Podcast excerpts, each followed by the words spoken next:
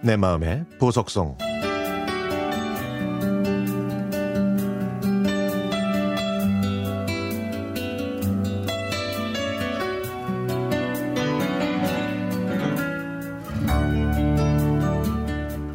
벌써 10년 전에 있었던 일입니다.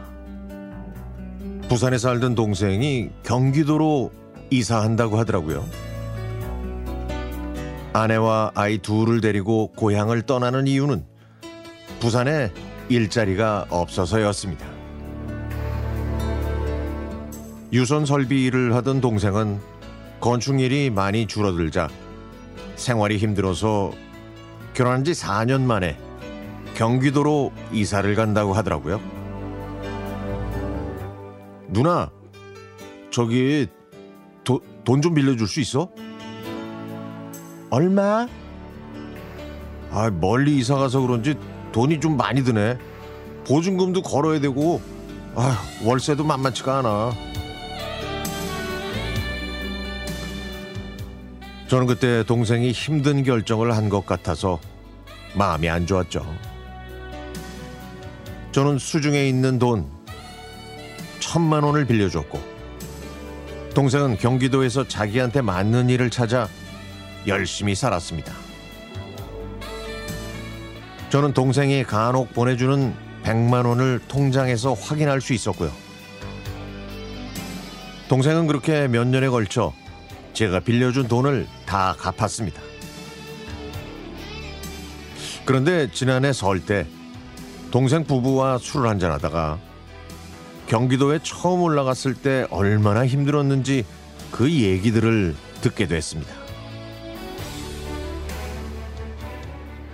돈이 없어서 여름에는 복숭아도 못 사 먹었고 겨울에 귤도 그림의 떡이라고 했죠.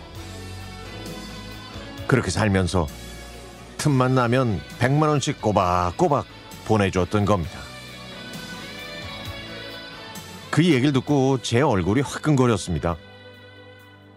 동생은 지금은 집도 있고 차도 사고 조카들 사교육비에도 돈을 많이 씁니다. 그동안 동생 내외가 얼마나 노력했는지를 생각하니까 참으로 대견하고 대단하다는, 대단하다는 생각이 드네요. 설이 지나고 동생한테 전화가 왔습니다. 설 때 제 얼굴이 어두워 보였다면서 무슨 걱정거리가 있냐고 물어보더라고요. 그래서 둘째 아이가 고3인데 예체능을 하니까 학원비가 많이 든다고 나도 알바를 하고 있지만 쉽지 않다고 솔직히 털어놨습니다.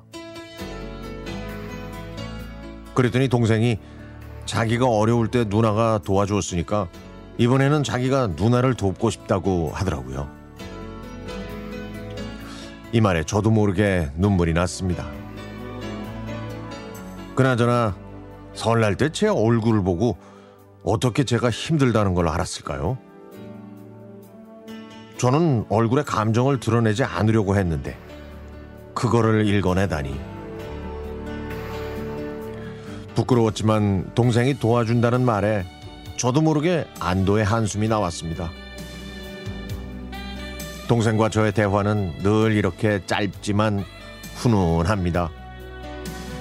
이런 동생이 있어서 참 좋네요.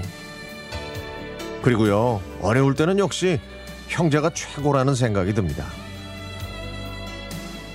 저도 조금만 여유로워지면 가족들에게 베푸는 사람이 되고 싶습니다.